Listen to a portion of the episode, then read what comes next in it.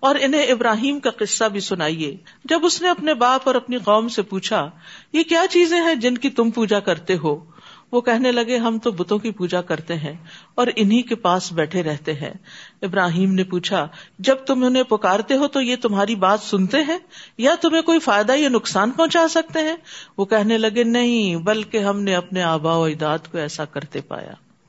ابراہیم نے کہا، بھلا دیکھو تو جن کو تم پوچھتے ہو اور تمہارے پہلے آبا و اجداد بھی پوچھتے رہے ہیں، یہ تو میرے دشمن ہے یعنی جو جہنم میں لے جانے والے ہیں۔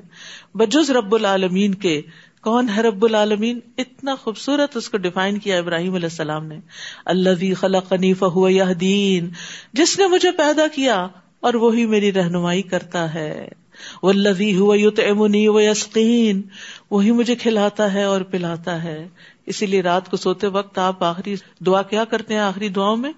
الحمد للہ اطامنا و سقانا آپ اس کی تعریف کر کے سوتے ہیں۔ جو آپ کو کھلاتا ہے اور پلاتا ہے۔ وہ ادا مرد تو فہو یشفین اور جب میں بیمار پڑتا ہوں تو وہی مجھے شفا دیتا ہے۔ یہ ہے رب پر ایمان لانا۔ یہ ہے رب پر توکل۔ یہ ہے خالص توحید۔ اور پھر آپ دیکھیے کہ باقی چیزیں اللہ کی طرف منسوخ کی۔ اور مرض کو اپنی طرف منسوخ کیا۔ ہو وہ یو تو نہیں وہی عسقی نہیں وہ مرد تو کہ جب میں بیمار ہوتا ہوں۔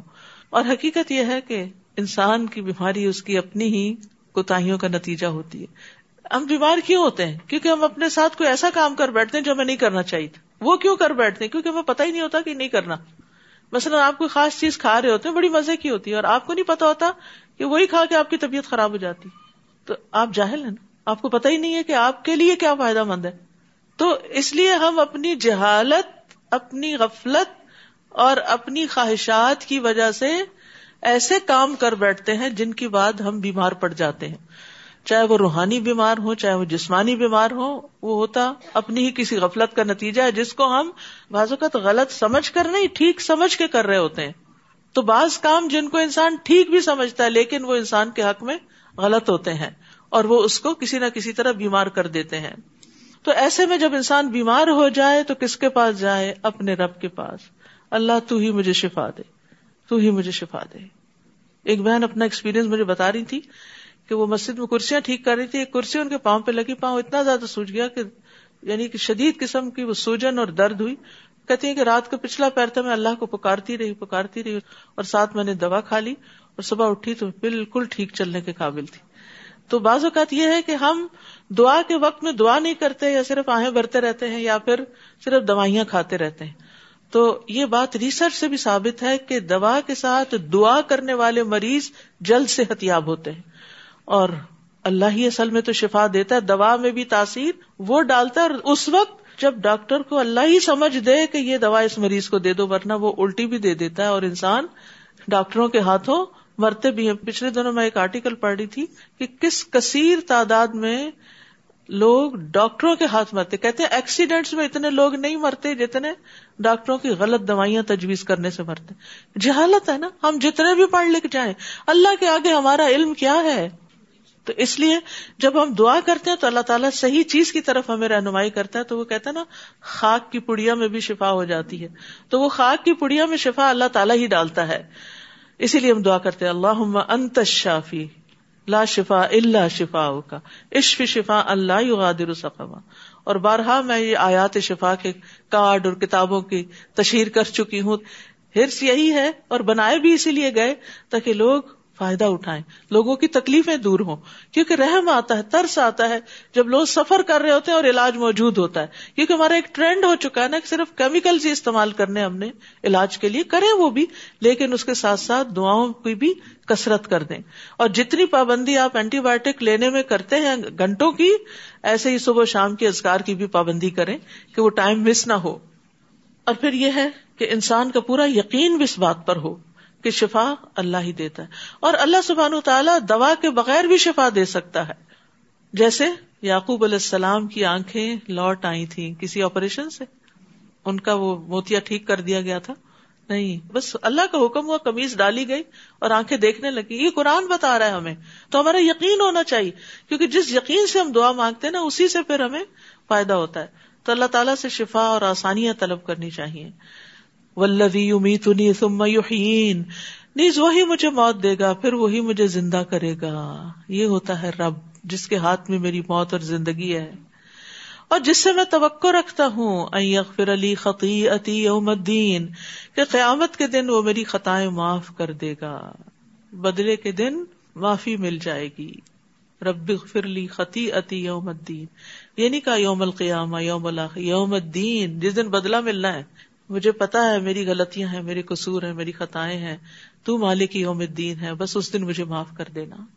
ربی حبلی حکم و الحقنی بالصالحین۔ اب رب سے دعائیں کرتے ہیں۔ اس کے بعد ابراہیم علیہ السلام نے دعا کی، اے میرے رب، مجھے حکمت عطا کر۔ ہمیں بھی بڑی ضرورت ہے۔ حکمت وہ سمجھ ہوتی ہے جو اللہ دیتا ہے۔ ایک ہوتی ہے سمجھ بوجھ جو ہم کتابوں سے، تجربات سے حاصل کرتے ہیں۔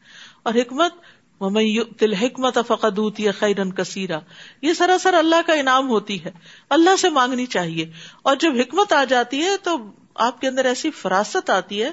آپ چیزوں کو اس طرح سمجھنے لگتے ہیں کہ جیسے کوئی اور سمجھ نہیں پاتا۔ اور بعض اوقات آپ کا نقطۂ نظر لوگ نہیں سمجھ پاتے۔ اتنی دور رس آپ کی نگاہ ہو جاتی۔ کوئی چھوٹی سی بات کرتا ہے، اس سے آپ ایک بڑی بات کا نتیجہ اخذ کر لیتے ہیں۔ یہ حکمت کی وجہ سے ہوتا ہے۔ وہ الحقنی بصالح یہ ان کی دعا تھی کہ نیک لوگوں کا ساتھ ہو نیک لوگوں کا ساتھ اس لیے بھی اچھا کہ ان کو دیکھ کے انسان کا دل کرتا ہے۔ ہم بھی نیک بن جائیں۔ کیونکہ انسان اپنی مجلس کا یا اپنے ساتھیوں کا ایک حصہ ہوتا ہے۔ جیسے وہ ہوتے ہیں، ویسا ہی وہ ہو جاتا ہے۔ خربوزے سے خربوزہ رنگ پکڑتا ہے۔ دوسرا یہ ہے کہ نیک لوگوں کی وجہ سے انسان برائیوں سے بچا رہتا ہے۔ پھر یہ ہے کہ نیک لوگوں کے ساتھ ساتھ ہوتا ہے تو مرتے وقت وہی قریب ہوتے ہیں اور کلمہ پڑھوا دیتے ہیں۔ نیک لوگوں کا ساتھ ہو تو پھر مرنے کے بعد بھی وہ دعائیں کرتے رہتے ہیں۔ اور نیک لوگوں کا ساتھ ہو تو وہ ان پر ایسا اعتماد کا لیول ہوتا ہے کہ آپ کو پتا ہوتا ہے انہوں نے ہماری قیمت نہیں کرنی، انہوں نے ہمیں دھوکہ نہیں دینا۔ کیا لذت ہوتی ہے اس کمپنی میں کہ جس کے بارے میں آپ کو یہ ٹرسٹ ہو کہ یہ ہمارے ہمدردی ہیں، یہ ہمارے لیے خیر ہی چاہیں گے۔ کتنی خوشی ہوتی ہے آپ کو ایسے لوگوں سے مل کر۔ اور کتنی تکلیف میں ہوتے ہیں آپ جب آپ کو یہ پتا ہو کہ آپ کا ساتھی جو ہے وہ دھوکے باز ہے کہ چاہے یہ گھر کے اندر ہو ساتھی یا گھر کے باہر کوئی انسانوں کے جو کلیگز ہیں یا کوئی بھی لوگ جن کے ساتھ انسان مل جل کے رہتا ہے، اس کی سوشل لائف ہے۔ وجہ علی لسان صدقن فل آخرین اور پچھلے لوگوں میں مجھے سچی ناموری عطا کرے سچی ناموری کیوں؟ کیونکہ بہت سے لوگ کام نہیں کرتے لیکن تعریف بہت چاہتے۔ منافقین کی بھی کوالٹی تھی۔ وہ یو ہبو نہ بمالم یا فالو وہ پسند کرتے ہیں کہ ان کی اس کام پہ تعریف کی جائے جو انہوں نے کیا ہی نہیں۔ استغفر اللہ۔ یہ ہم سب کو بھی اپنا جائزہ لینا چاہیے کہ ہم ان ڈیو ایڈوانٹیج تو نہیں لیتے کہ کام ہم نہیں کرتے، کام دوسرے کریں اور فرنٹ پہ ہم ہو کہ جیسے سارا کمال ہم نے کیا۔ تو ایسی چیز سے بھی پناہ مانگنی چاہیے، کیونکہ یہ بہت بڑا دھوکا انسان نیکیوں میں پیچھے رہ جاتا ہے۔ کیونکہ جب سب واہ واہ کرنے لگتے تو انسان جو ہوتا ہے، میں تو بہت کچھ بن گیا ہوں۔ تو ہو سکتا ہے کہ ان کی آنکھوں کا دھوکا اور وہ جھوٹی تعریف کر رہے ہوں، یا ویسے ہی آپ کی ایک کرٹیسی میں کوئی بات آپ کے لیے کہہ رہے ہوں۔ تو ابراہیم علیہ السلام نے بڑی خوبصورت دعا مانگی کہ اللہ سچی ناموری یعنی جو واقعی درست ہو۔ اور بعد میں بھی لوگ اچھے الفاظ سے یاد کریں تاکہ ان کے لیے بھی ایک نمونہ بن جاؤں۔ تو اللہ سبحانہ تعالیٰ نے ابراہیم علیہ السلام کو کیا بنا دیا پھر؟ نبی صلی اللہ علیہ وسلم اور آپ کے ساتھیوں کے لیے کیا ہے؟ بہترین نمونہ ہے۔ اور مجھے نعمتوں والی جنتوں کے وارثوں میں شامل کر دے۔ اور میرے باپ کو معاف کر دے۔ بلا شبہ وہ گمراہوں میں سے ہے۔ اور جس دن لوگ دوبارہ اٹھائے جائیں گے، مجھے رسوا نہ کرنا یعنی باپ کی وجہ سے، جس دن مال اور اولاد کام نہ آئے گی، مال اور بیٹے فائدہ نہ دیں گے، بجوز اس کے کہ کوئی اطاعت گزار دل لے کر اللہ کے حضور حاضر ہو۔ اللہ من اط اللہ قلب سلیم۔ یہ قلب سلیم کیا ہوتا ہے؟ اس کی پانچ صفات ہوتی ہیں۔ اسلم، سلم، استسلم، سلم سالما اسلم کا مانا ہے وہ اللہ کے لیے متی ہے۔ سلم کا مانا ہے اس نے رسول اللہ کی اطاعت کو تسلیم کر لیا۔ اس تسلم کا مانا اس نے اللہ کی قضاء اور قدر کے فیصلے کو قبول کر لیا۔ سلما کا مانا ہے وہ ہر اس چیز سے سلامتی میں آ گیا پاک ہو گیا جو اللہ کے ذکر اور عبادت سے دور کرنے والی ہے۔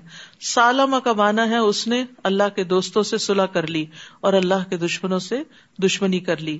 تو یہ سلامت دل کی پانچ صفات ہیں۔ جس انسان کے اندر یہ پانچ کوالٹیز ہوں گی، اس کا دل قلب سلیم ہوگا، اور پھر وہ قلب سلیم اس کے لیے نجات کا باعث ہوگا، یہ کام آئے گا، کیونکہ اللہ تعالیٰ انسان کے دل کی حالت کو دیکھے گا۔ اللہ شکل نہیں دیکھے گا، دل دیکھے گا۔ رسول اللہ صلی اللہ علیہ وسلم سے پوچھا گیا، افضل لوگ کون ہیں؟ بہترین کون لوگ ہیں؟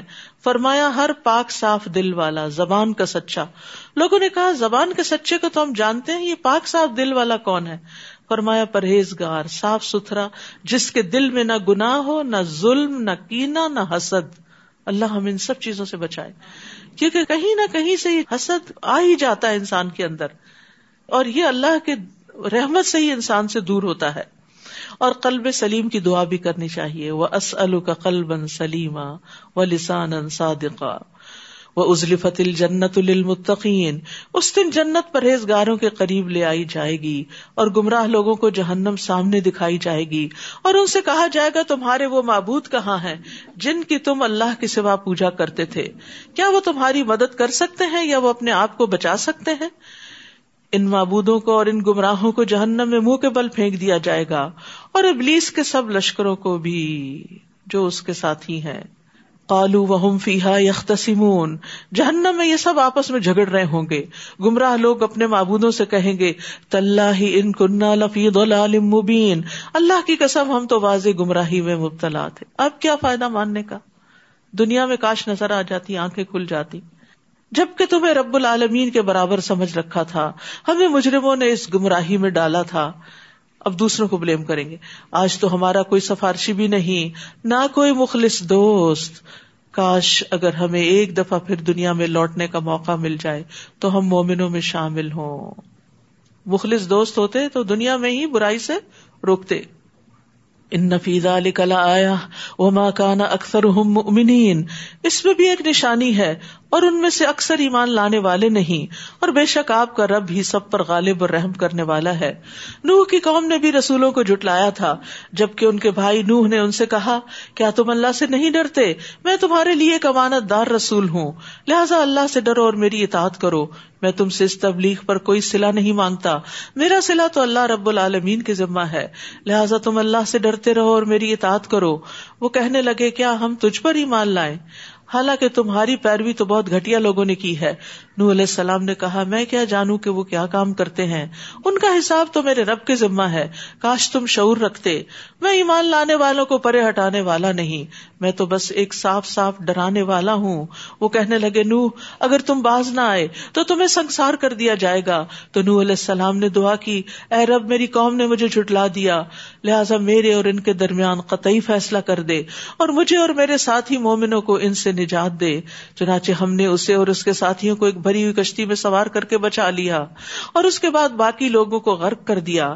اس واقعے میں بھی ایک نشانی ہے، مگر ان میں سے اکثر لوگ ماننے والے نہیں، اور یقیناً تمہارا رب سب پر غالب اور رحم کرنے والا ہے۔ قوم عاد نے بھی رسولوں کو جٹلایا تھا، جبکہ ان کے بھائی ہود نے انہیں کہا تھا، کیا تم اللہ سے نہیں ڈرتے؟ میں تمہارے لیے امانت دار رسول ہوں۔ تو اللہ سے ڈرو اور میری اطاعت کرو۔ میں تم سے اس تبلیغ کا کوئی سلا نہیں مانگتا۔ میرا سلا میرا اجر تو اللہ رب العالمین کے ذمہ ہے۔ یہ کیا بات ہے کہ تم ہر بلند جگہ پر بے فائدہ ایک یادگار تعمیر بنا ڈالتے ہو؟ اور عمارتیں اتنی شاندار بناتے ہو کہ شاید تم ہمیشہ ان میں رہو گے۔ اور جب کسی پر ہاتھ ڈالتے ہو تو جب بار بن کر ڈالتے ہو۔ لہٰذا اللہ سے ڈرو اور میرے حکم مانو۔ اور اس ذات سے ڈرو جس نے تمہیں وہ سب کچھ دیا جو تم جانتے ہو۔ اس نے تمہیں چوپائے اور بیٹے، باغات اور چشمے عطا کیے۔ مجھے تو تمہارے حق میں ایک بڑے دن کے عذاب کا خطرہ ہے۔ وہ کہنے لگے، ہمیں تو ایسا واز کر یا نہ کر، ہمیں کوئی فرق نہیں پڑتا۔ استغفر اللہ۔ جب دل سخت ہو جائے تو اس پر کوئی چیز اثر نہیں کرتی۔ ایسی باتیں تو یوں ہی ہوتی چلی آئی ہیں۔ اور ہم پر کچھ عذاب نہیں آنے کا۔ چنانچہ انہوں نے ہود کو جٹلا دیا، تو ہم نے انہیں ہلاک کر ڈالا۔ اس واقعے میں بھی ایک نشانی ہے، لیکن ان میں سے اکثر ماننے والے نہیں۔ اور یقیناً آپ کا رب سب پر غالب اور رحم کرنے والا ہے۔ اور میں سمود نے بھی رسولوں کو جٹلایا جبکہ ان کے بھائی صالح نے انہیں کہا تھا، کیا تم اللہ سے نہیں ڈرتے؟ میں یقیناً تمہارے لیے ایک امانت دار رسول ہوں۔ لہٰذا اللہ سے ڈرو اور میری اطاعت کرو۔ میں تم سے اس کام کو کوئی سلا نہیں مانگتا۔ میرا سلا میرا اجر تو اللہ رب العالمین کی ذمہ ہے۔ آپ دیکھیے، ہر پیغمبر کی دعوت کا ایک ہی انداز ہے۔ ایک ہی رب کی طرف سب نے بلایا ہے۔ توحید کا سبق دیا ہے۔ کیا تم یہاں کے سامان عیش و عشرت میں امن سے رہنے کے لیے چھوڑ دیے جاؤ گے؟ ان باغات میں اور چشموں میں اور کھیتوں میں اور کھجوروں میں جن کے خوشے بہت ملائم ہیں۔ اور تم پہاڑوں کو تراش تراش کر فخریا ان میں گھر بناتے ہو، سو اللہ سے ڈرو اور میری اطاعت کرو اور حد سے گزرنے والوں کی بات نہ مانو، جو ملک میں فساد کرتے پھرتے ہیں اور اصلاح کا کوئی کام نہیں کرتے۔ یعنی اللہ کی اطاعت نہیں کرتے اور نافرمانیاں ہی کرتے جا رہے ہیں۔ وہ کہنے لگے، تم تو ایک سہر زدہ آدمی ہو، تم ہمارے ہی جیسے ایک آدمی ہو، اگر تم سچے ہو تو کوئی نشانی لاؤ۔ صالح علیہ السلام نے کہا، نشانی یہ اونٹنی ہے۔ ایک دن اس اونٹنی کے پانی پینے کے لیے مقرر ہے اور ایک دن تم سب کے لیے اسے کوئی دکھ نہ پہنچانا، ورنہ ایک بڑے دن کا عذاب تمہیں آ لے گا۔ مگر ان لوگوں نے اس اونٹنی کی کونچے کاٹ ڈالی، پھر عذاب کے ڈر سے لگے پچھتانے۔ آخر عذاب نے انہیں آ لیا۔ اس واقعے میں بھی ایک نشانی ہے، مگر ان میں سے اکثر ماننے والے نہیں۔ یاد رکھیے، جب بھی کسی گناہ پر پچھتاوا ہو تو توبہ کرے خالی پچھتاتے نہ رہے بہت سے لوگ پچھتانے میں اپنی انرجی ویسٹ کر دیتے کاش میں یہ نہ کرتی، میں یہ گناہ نہ کرتی، میں وہاں نہ جاتی۔ نہیں، اب کیا کرے انڈو کرے اس کو۔ ان الحسنات یوز سیات نیکیاں برائیوں کو دور کر دیتی ہیں۔ اسی طرح کسی انسان کے حق میں کوئی کمی کوتا ہو، کسی کی قیمت ہوگی مثلاً۔ آپ نے کوئی غلط مذاق کر دیا اور اس کا دل ٹوٹ گیا۔ کسی کے ساتھ آپ نے کوئی اور بدگمانی کر لی۔ اب بعد میں جو ضمیر ہوتا ہے نا، وہ انسان کو بتاتا ضرور ہے ایک دفعہ۔ یہ تم نے ٹھیک نہیں کیا۔ جس چیز پر اندر سے آواز آئے یہ ٹھیک نہیں، فوراً یہ توبہ استغفار شروع کر۔ یا اللہ تو مجھے معاف کر دے۔ پتا نہیں کیسے منہ سے بات نکل۔ میں نے ایسے سوچا ہی کیوں؟ یہ کام کیوں کر دیا؟ میں نے اس کو نہ کیوں کر دی؟ بازو کا تو ہوتا ہے نا، کوئی شخص ضرورت لے کے آتا ہے تو آپ غصے میں بیٹھے ہوتے ہیں، اس کو نہ کر دیتے ہیں اور بعد میں آپ کو افسوس ہوتا واپس چلے جائیں سوری، مجھ سے غلطی ہو گئی۔ پھر اسی طرح اللہ سبحانہ تعالیٰ کے حق میں کوئی کمی ہو گئی؟ فوراً توبہ۔ تو اس چیز سے انسان کی انرجی پازیٹو رخ پہ چل پڑتی ہے اور وہ پریشانیوں اور غم سے اور تکلیف سے محفوظ ہو جاتا ہے۔ ورنہ شیطان کا طریقہ یہی ہے، پہلے غلطی کرواؤ اور پھر جب کر بیٹھے تو نادمی کرواتے رہو، پشیمانی رکھو، پریشانی رکھو۔ تو شیطان کی ان دونوں چالوں سے محفوظ رہنا ہے۔ آخر عذاب نے انہیں آ لیا، کیونکہ توبہ جو نہیں کی۔ اس واقعے میں بھی ایک نشانی ہے، مگر ان میں سے اکثر ماننے والے نہیں۔ بلا شبہ آپ کا رب بھی سب پر غالب اور رحم کرنے والا ہے۔ اور لوت کی قوم نے بھی رسولوں کو جٹلایا تھا، جبکہ انہیں ان کے بھائی لوت نے کہا تھا، کیا تم اللہ سے نہیں ڈرتے؟ یقیناً میں تمہارے لیے امانت دار رسول ہوں، امانت رسولوں کا خاصا ہوتی ہے۔ لہذا اللہ سے ڈرتے رہو اور میری اطاعت کرو، اور میں اس تبلیغ کے کام پر تم سے کوئی سلا نہیں مانگتا۔ میرا سلا تو اللہ رب العالمین کے ذمہ ہے۔ کیا تم جہان والوں میں سے مردوں کے پاس جاتے ہو؟ اور تمہارے رب نے تمہارے لیے جو بیویاں پیدا کی ہیں انہیں چھوڑ دیتے ہو؟ بلکہ تم لوگ تو حد سے نکل گئے ہو، حد سے آگے گزر گئے ہو۔ بل ان تم قوم عادون۔ کہ تم نے کیا طریقہ اختیار کر لیا؟ کہ جس میں رب کی ناراضگی بھی ہے، عورتوں کی حق تلفی بھی ہے، اور فطرت کی خلاف ورزی بھی ہے۔ وہ کہنے لگے، اے لوت تم اگر ان باتوں سے باز نہ آئے تو تمہیں جلاوطن کر دیا جائے گا۔ اس نے کہا، میں تمہارے اس کام سے سخت بیزار ہوں۔ میں اس سے اگری نہیں کرتا۔ اور یہی مومن کی شان ہوتی ہے۔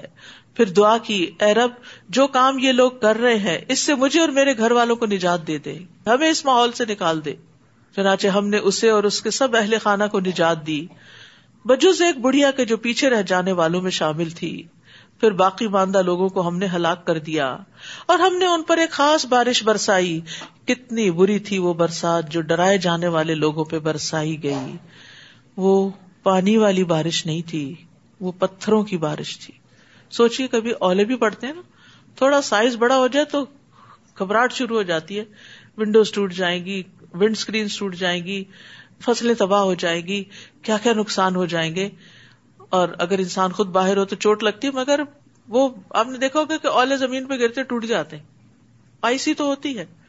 لیکن یہ پتھر اور وہ بھی کھنگر کی قسم کے پتھر، جو سخت پکے پتھر تھے، کہ جو لگ کے بھی ٹوٹنے والے نہیں تھے بلٹس کی طرح ان کے اندر جا رہے تھے اور ان کو ہلاک کرنے کا باعث تھے۔ اس واقعے میں بھی ایک نشانی ہے۔ لیکن ان میں سے اکثر ماننے والے نہیں، اور یقیناً آپ کا رب سب پر غالب اور رحم کرنے والا ہے۔ اصحاب الحکا اصحاب مدین نے بھی رسولوں کو جٹلایا جبکہ ان سے شعیب نے کہا، کیا تم ڈرتے نہیں؟ میں تمہارے لیے امانت دار رسول ہوں۔ ہر رسول نے اپنی امانت کی تسلی دی کہ میں جو بات کروں گا، درست کروں گا۔ تو لہٰذا اللہ سے ڈرو اور میری اطاعت کرو۔ میں تم سے اس تبلیغ کا کوئی سلا نہیں مانگتا۔ میرا سلا تو اللہ رب العالمین کے ذمہ ہے۔ نہ آپ پورا دیا کرو اور لوگوں کو گھاٹا نہ دیا کرو۔ اور سیدھی ترازو سے تولا کرو اور لوگوں کو ان کی اشیاء کم نہ دیا کرو اور زمین میں فساد نہ مچاتے پھرو اور اس رب سے ڈرو جس نے تمہیں پیدا کیا اور تم سے پہلے لوگوں کو بھی۔ وہ کہنے لگے، تم تو ایک جادو کے مارے ہوئے آدمی ہو اور ہم ہی جیسے ایک انسان ہو اور ہم تو تمہیں جھوٹا ہی خیال کرتے ہیں۔ ہر پیغمبر کو یہ لفظ سننا پڑا کہ ان پہ جادو ہو چکا ہے، ان کا دماغ چل چکا ہے، یہ مجنون ہے۔ یہ پیغمبروں کی سنت ہے۔ لہٰذا اگر آج آپ پہ کوئی الزام لگائے تو مائنڈ نہ کرے۔ وہی طریقہ اختیار کرے جو پیغمبروں نے کیا۔ وہ اس پر ان سے روٹ نہیں گئے کہ اب میں نہیں تمہیں کچھ بتانے والا، تم مجھ پہ اتنے جھوٹے الزام لگا رہے ہمارا طرز عمل کیا ہوتا ہے؟ ذرا سی کسی شخص سے تکلیف پہنچی ہے تو اسے بائک آؤٹ ہی کر دیا۔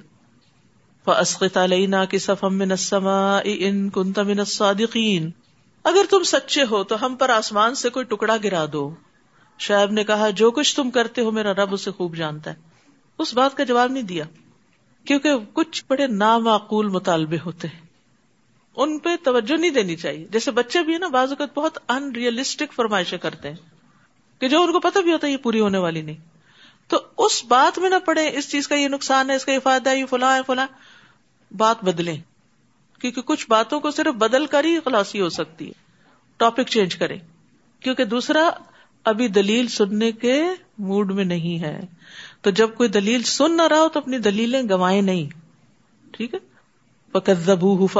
عذاب یوم ذلہ ان کانا عذاب یوم عظیم چنانچہ انہوں نے شعیب کو جٹلا دیا تو سائے والے دن کے عذاب نے انہیں آ پکڑا۔ بلا شبہ وہ بڑے سخت دن کا عذاب تھا۔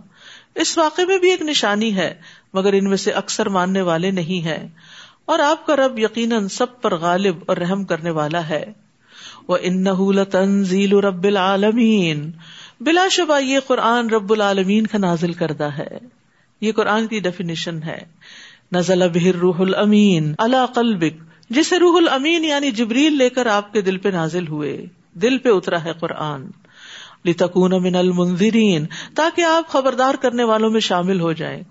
قرآن کے آنے کا مقصد کیا ہے کہ لوگوں کو خبردار کیا جائے۔ وہ عربی مبین، جو کہ فصیح عربی زبان میں ہے۔ اس لیے عربی میں بھی پڑھنا ضروری ہے۔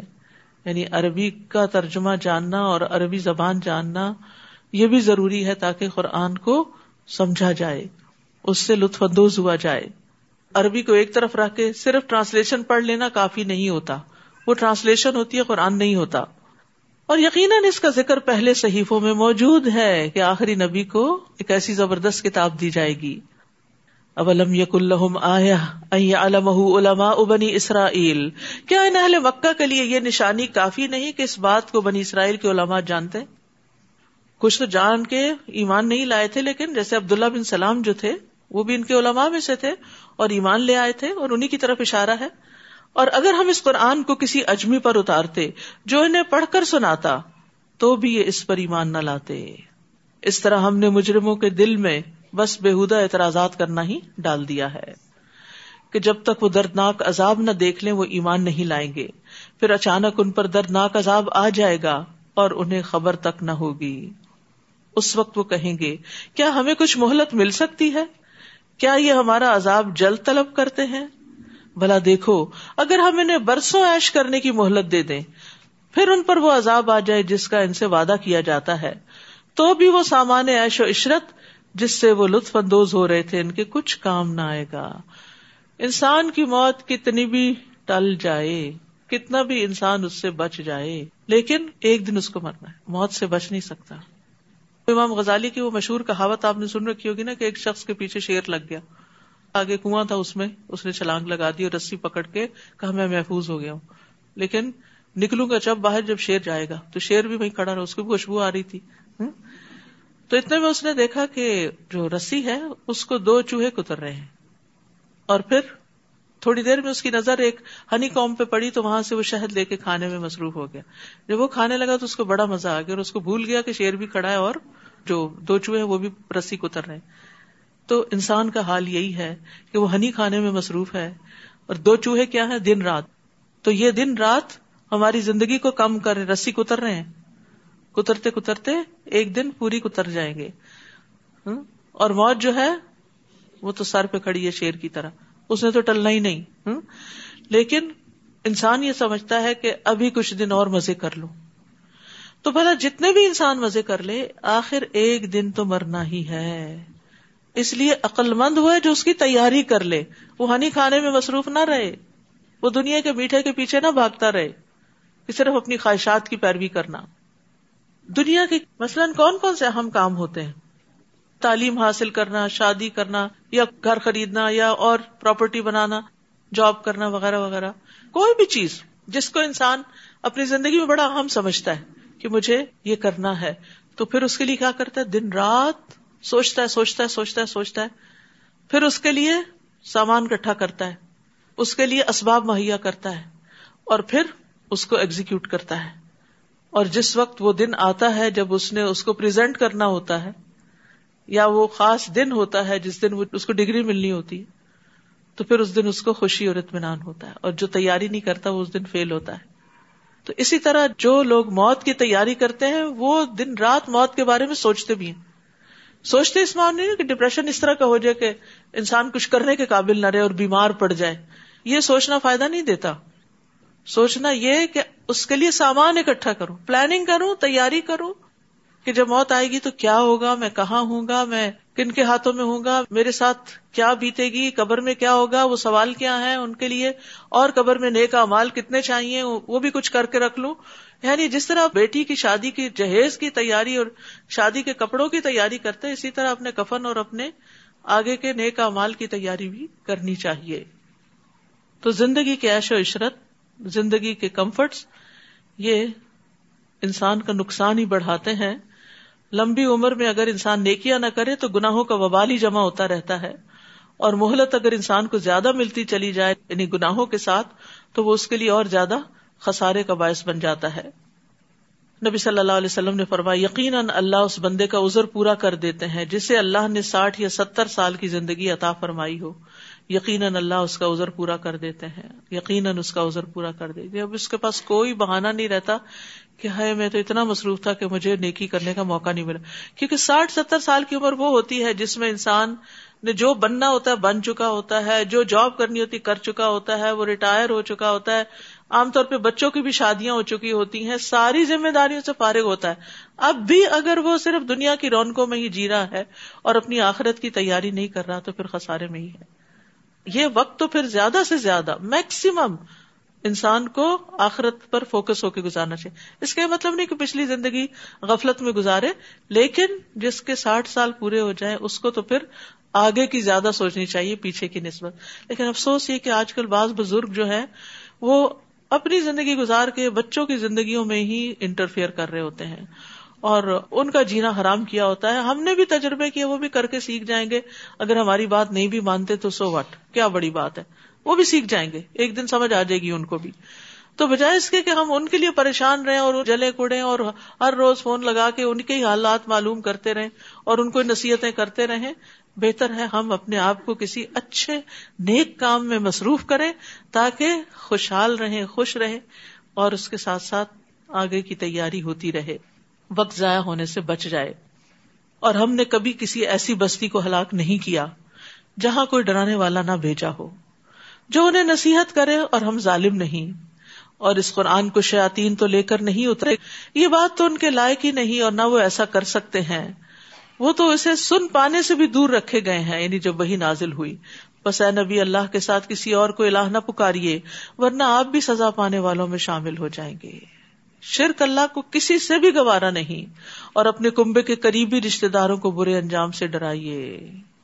یعنی دین کی دعوت کا آغاز اپنے خاندان سے ہونا چاہیے۔ لیکن یہ نہیں کہ ساری زندگی انسان انہیں میں الجھا رہے۔ بہت دفعہ ایسا ہوتا ہے کہ آپ گھر والوں کو بتا بتا کے تھکتے وہ مان کے نہیں دیتے۔